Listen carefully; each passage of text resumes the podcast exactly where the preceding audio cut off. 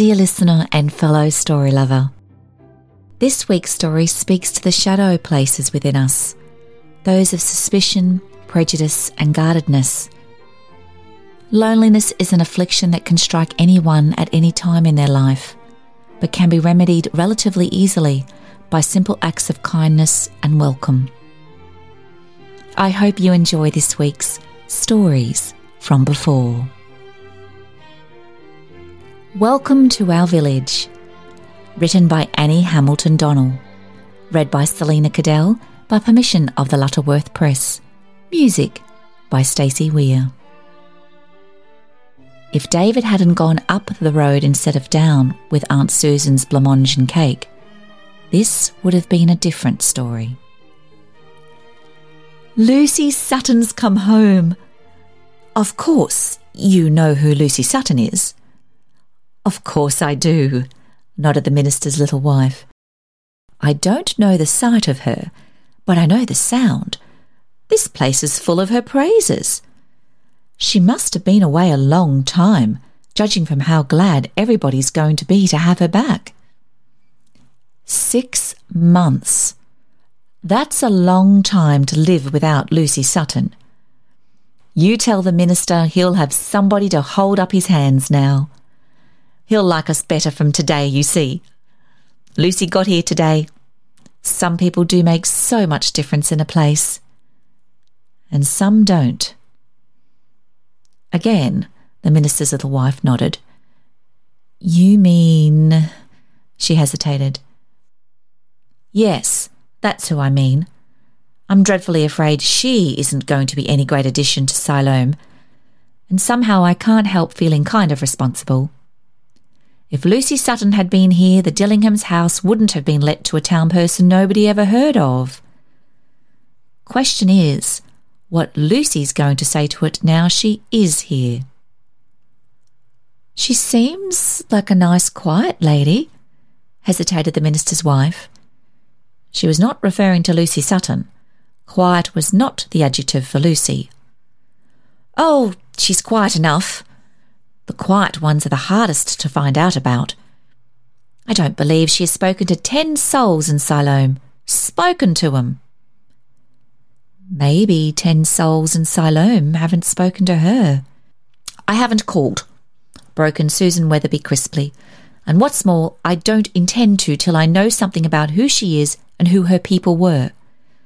I like to know who I'm calling on. Here in Siloam, we know each other generations back, our grands and great-grands and great-greats. We are open books to each other, and this stranger woman's shut up and clasped. She'll find Siloam isn't going to take her in at first sight. Poor woman, murmured the minister's tender little wife. She had meant to call on the stranger very soon, but if this was the way Miss Weatherby felt... Besides, her two-year-ago hat was so outlandish this year, and even ministers' wives have some pride. She's very stylish, the minister's wife said sighingly, smitten with her own unstylishness. Susan Weatherby made a curious sound in her throat. Hmm. The stylish are the worst, she replied epigrammatically. That's one reason I feel it my duty to warn people not to go there too hurriedly. I don't trust those towering ornament things on hats. If I were you, I'd wait a little mite before I called at the Dillingham house. Safer to. Till we find out something about her. I shall caution Lucy Sutton. It would be just like Lucy to go rushing there tomorrow. Getting back to Lucy was curiously like getting back into smooth, clear water, and both women, visitor and hostess, swam about in it relievedly. To think I haven't seen Lucy yet. I was going to be over at her house at the front door with my arms open. Then I went and twisted my ankle over the pantry step when I was carrying the blancmange I'd made for her. I made it in my new mould. Ear of corn, as natural as life. Lucy will laugh at that ear of corn. I'm going to gather some pansies to put round the edge of the plate and make it look nice. And a La France rose for the top of the cake. I've made Lucy a little celebration cake. Well, I'll have to send them down by David. That's David, out in the garden. He's my sister Kitty's little boy, come to stay with me for a while. David's pretty steady, if he walks slowly and carefully. Mind you walk slowly, David, Aunt Susan besought a little later. The minister's wife had gone, and the celebration blancmange had been brought up from the pantry and arranged carefully for transportation. Little David's face was furrowed with anxiety. "I'll go this way," he patterned, mincing his short steps still shorter. "I won't spill a single nothing, Aunt Susan, not nothing. You watch me." "No, I don't want to watch you," Aunt Susan sighed. "I'll hold the door open for you, and then I shall go in and shut my eyes and my ears." "The first white house you come to, David. Listen.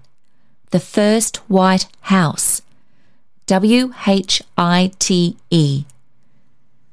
"Yes, Aunt Susan." Sister Kitty's little boy was gravely polite. "And you're going to say to the lady..." "What are you going to say to the lady, David? Let me hear you say it." "My aunt sends this with... with chunks of love. Oh, David, heaps. Heaps of love. And she says... says... says... What did Aunt Susan say?" David's furrows deepened tortuously. "Something about a pump? No, a well!" "Welcome to our village," Aunt Susan prompted, but without courage. David would never give the message correctly. All he could possibly be relied on to do was take that cake and blancmange right side up, if he managed that much. "You sit down on the bottom stair. Don't stir. I'll go and write a note to Lucy. I don't know what I was thinking of not to in the first place." She came back with the folded sheet, and once more David started. Going forth to meet his Goliath, little sling in hand, would have taken no more courage. He girded his small loins and minced his steps. Aunt Susan shut her eyes. "First white house," she called after him. "W I T E," sent back David. He walked painstakingly down Aunt Susan's straight and narrow path, and turned up the village street of Siloam. It bore no other name than the road, since the few offshoots to David's right and left as he trudged were merely lanes. All Siloam practically lived in the road, excepting the farmers, who lived along these lanes. Rosemary Drew had come to Siloam to be comforted. Left utterly alone, and worn threadbare with life's ceaseless nagging and its emptiness, she had suddenly revolted and fled from the unfeeling, uncaring town. The cool, shady, really little name had leaped out of a dreary list of names. Oh, surely, oh, surely a place called Siloam was what she longed for. Her sad heart took courage. Two months she had lived in the first W I T E house David came to, long enough to be a little comforted. The coolness, the shadiness, the rilliness had had time enough to sink into her tired senses and soothe them. But Rosemary Drew was not yet comforted. She sat at the window and gazed wistfully up and down the road. She might so easily love it. It was so peacefully still and wide, and bordered on either side by such dear old homesteads. That was what Siloam was. Homesteads where generation after generation had lived its threescore years and ten. This was a homestead she was living in. But alas, she was not a Siloam generation. She sat, a lone little alien, at the Dillingham window, where only Dillinghams should sit. She realised her own discordant note in the sweet droning tone of Siloam. "I wish I were at Dillingham," she mourned. And again her gaze travelled up, travelled down the pleasant road. "I love it," she thought. "Why can't it love me? I couldn't hurt Salome." But oh, Salome could hurt her, and without knowing or caring. The sweet old-world name of Rosemary sat askew upon her this afternoon. More discord. She felt too old and lonesome and depressed to be a Rosemary anything. But the spirit of the fanciful little name lurked always underneath her mood, ready to spring joyously forth at the least encouragement. She was a Rosemary. Supposing now, this minute, something beautiful were to happen. Supposing someone were coming to her, Rosemary Drew, along the road. Someone was coming. Now she saw him stepping carefully, not spilling a single nothing as he came. It was David. Rosemary Drew watched the little laden figure wistfully.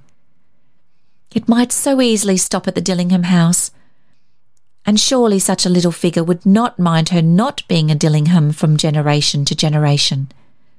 The Rosemary spirit stood, ready to dance forth if the beautiful thing should happen. David turned in at his first white house. It had happened. He came toiling up the Dillingham front path, and the joyous Rosemary sprang to the door to meet him. "You came to see me, you dear.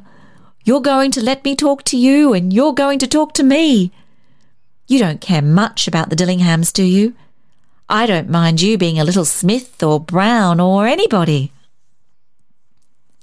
"Look out, don't let me joggle," David warned. "Blancmange joggles dreadfully easy. My Aunt Susan sent it, and cake.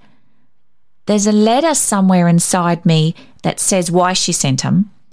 There's something about a well, I mean a pump, and chunks, I mean junks of love. Perhaps you better read the letter, so if I've forgotten anything." "You dear," mumbled the lady who should have been a Dillingham in the white nape of David's neck. Years ago she had possessed a little neck to kiss. That old sweet possession rankled always in her soul, a beautiful pain. "The cake kind of dropped once, but I blew the dust off. It was a good thing it wasn't the blancmange dropped, wasn't it? You can't blow blancmange. Now you're going to eat it? Makes a person pretty hungry carrying things." "I'd rather eat you," she cried, Rosemary flushed. "If I only knew your name, dear. I like to know the names of things I eat." "David, I'm David," he laughed, all his aged little gravity dispelled. "Aunt Susan sent the letter," he added, returning to his responsibilities. "Oh, give me Aunt Susan's letter, David, and I'll read it while you try the cake. If it's good, David, we'll have a picnic." "I feel as if a picnic were coming." Something nice was coming. A letter from an Aunt Susan. And the pretty cake that David had dusted so thoughtfully, and the beautiful blancmange, what could it all mean? "Oh, I don't want to know. I don't want to know what it means. That might spoil it." But she read the letter from an Aunt Susan, and it did not spoil it. The warmth and comfort, oh, the dearness of that little letter David brought. "Welcome to our village," she read. "I can't come myself because I have sprained my ankle, but my heart isn't sprained. I'm glad, and all Salome is glad to have you in our midst. You wait and see if we don't make you so happy you'll never go away again. If David gets the blancmange to you right side up, please taste the friendship and welcome in it. I flavoured it strong. Come and see me if you have two good ankles. Come quick." The intimate tone of it went to Rosemary's head like new wine. She drank the whole sweet quaff of it unsuspectingly, joyously. Oh, this is what she had thirsted for, and she had thought Siloam stiff, when all Siloam welcomed her in its midst, and in Siloam's midst was its heart, the good, warm heart of Siloam. "David, David," she cried in her need of audience. "It's good," said David. "We can have the picnic." "We'll have it here on the veranda, just you and I. But first I must answer my letter, my beautiful letter, David. And while I'm getting the picnic ready, you can carry the answer to Aunt Susan, don't you see? When you get back here, everything will be ready." It was a rather long answer to Aunt Susan's letter, because there was so much to put into it. All her gratitude and relief, all her joy, her eager acceptance of this sweet friendship, she put them all in. It was a transparent little answer that Rosemary sent. "I'm coming. Oh, quick, because you said come quick. My ankles are good enough to run on. It is so beautiful to be welcome to Siloam when I did so want to be. It's like a beautiful dream come true. For I am awake. I must be. For here is David in his little solid flesh. Oh, David's Aunt Susan, if you knew what you have done for me." So it went on eagerly. Aunt Susan met David at her gate. She was visibly disturbed. "What have you been doing up the road, David? I expected you to come straight home after taking my things to Miss Sutton's." "I did come straight home. I only just waited for her answer. She said wait, and then she said I was to go back to the picnic. I can go back to the picnic, can't I, Aunt Susan?" "David, I don't understand it at all. How can you come home from exactly the opposite direction and say you came straight home?" "I can," David said firmly. "I came quite straight, and she said the picnic would be all ready soon as I got back. I think perhaps I better go back now." "Give me Miss Sutton's note," Aunt Susan demanded a little sharply. She had not supposed her sister Kitty's boy could be guilty of prevarication. "Sit down on the doorstep while I read it." Aunt Susan read with lifted brows at first, then with dismay, then suddenly with constricting, aching throat. For it was all so plain then to Aunt Susan. She read so much in the note. A warm human flood of pity met the rising tide of self-shame in her breast, and the waters flowed together and nearly inundated her. Down beside David dropped Aunt Susan with her letter in her hand. "Oh, David, David," she said, as Rosemary Drew had cried. The little solid flesh of David met both their needs. But David's flesh craved picnics. He made one more plea. "Perhaps she's waiting and the things'll spoil." "You went up the road instead of down, David." "I never thought to say down, but I did say the first white house. I don't understand. She's the first white house. The first, first. And if the picnic's all waiting and spoiling..." After he had gone, Aunt Susan sat still on the doorstep, her stiff and swollen foot held out before her. Her stiff and swollen pride had melted within her. She had the feeling, the more she sat and thought, that she ought to be on her knees thanking the Lord that David had gone up instead of down. A great wrong had been averted. She shivered with actual cold when she remembered that she had meant to warn Lucy Sutton against this lone little stranger within Siloam's gates. She had warned the minister's wife. In the Weatherby attic, across two nails under the eaves, were Grandfather Weatherby's crutches. Susan Weatherby remembered them and toiled up on remonstrating ankles to get them. She dressed herself hurriedly and limped away on them down the road. Every motion tortured her, but the torture of body was almost in the nature of relief to Susan. She went first to the minister's wife, whom she found hulling strawberries for the minister's tea. "Give me the dish. I can't confess with empty hands." It was like tearing the whole from her bleeding pride for Susan Weatherby, of generation after generation of Weatherbys, to confess, to eat this humble pie, as she called it. But Susan ate it there in the minister's garden. It was a different picnic from that of David and the Rosemary Lady on the Dillingham veranda. "We're all human," Susan said, "but I don't know that I ever acknowledged I was before. I'm afraid I came dreadfully near being inhuman. The minister better come out here and pray for me. Then, if it lames me to, I'm going to limp down to Lucy Sutton's and send her to see that little lonely thing. Lucy's the one to begin. I'm too ashamed to go myself till somebody paves the way.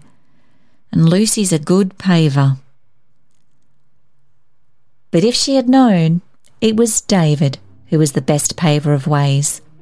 It was David who had saved Siloam.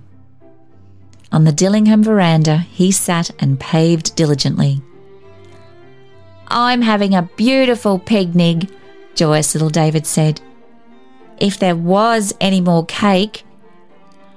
"There is," Rosemary laughed, slipping her own piece across with beauteous sleight of hand. "Oh, David, oh, little David of my heart, how different the world is from what we thought it was. What would you say it was flavoured with, David?" "Oh, sugar," smacked David, whose world just then was made of cake. The end. I hope you enjoyed this sobering yet lovely story of happenstance. How easy it can be to make a positive difference in someone's life, especially a stranger's. Please subscribe or follow this podcast and share it with your family and friends. I hope you enjoy a lovely week. I look forward to being with you next week when I again share Stories from Before.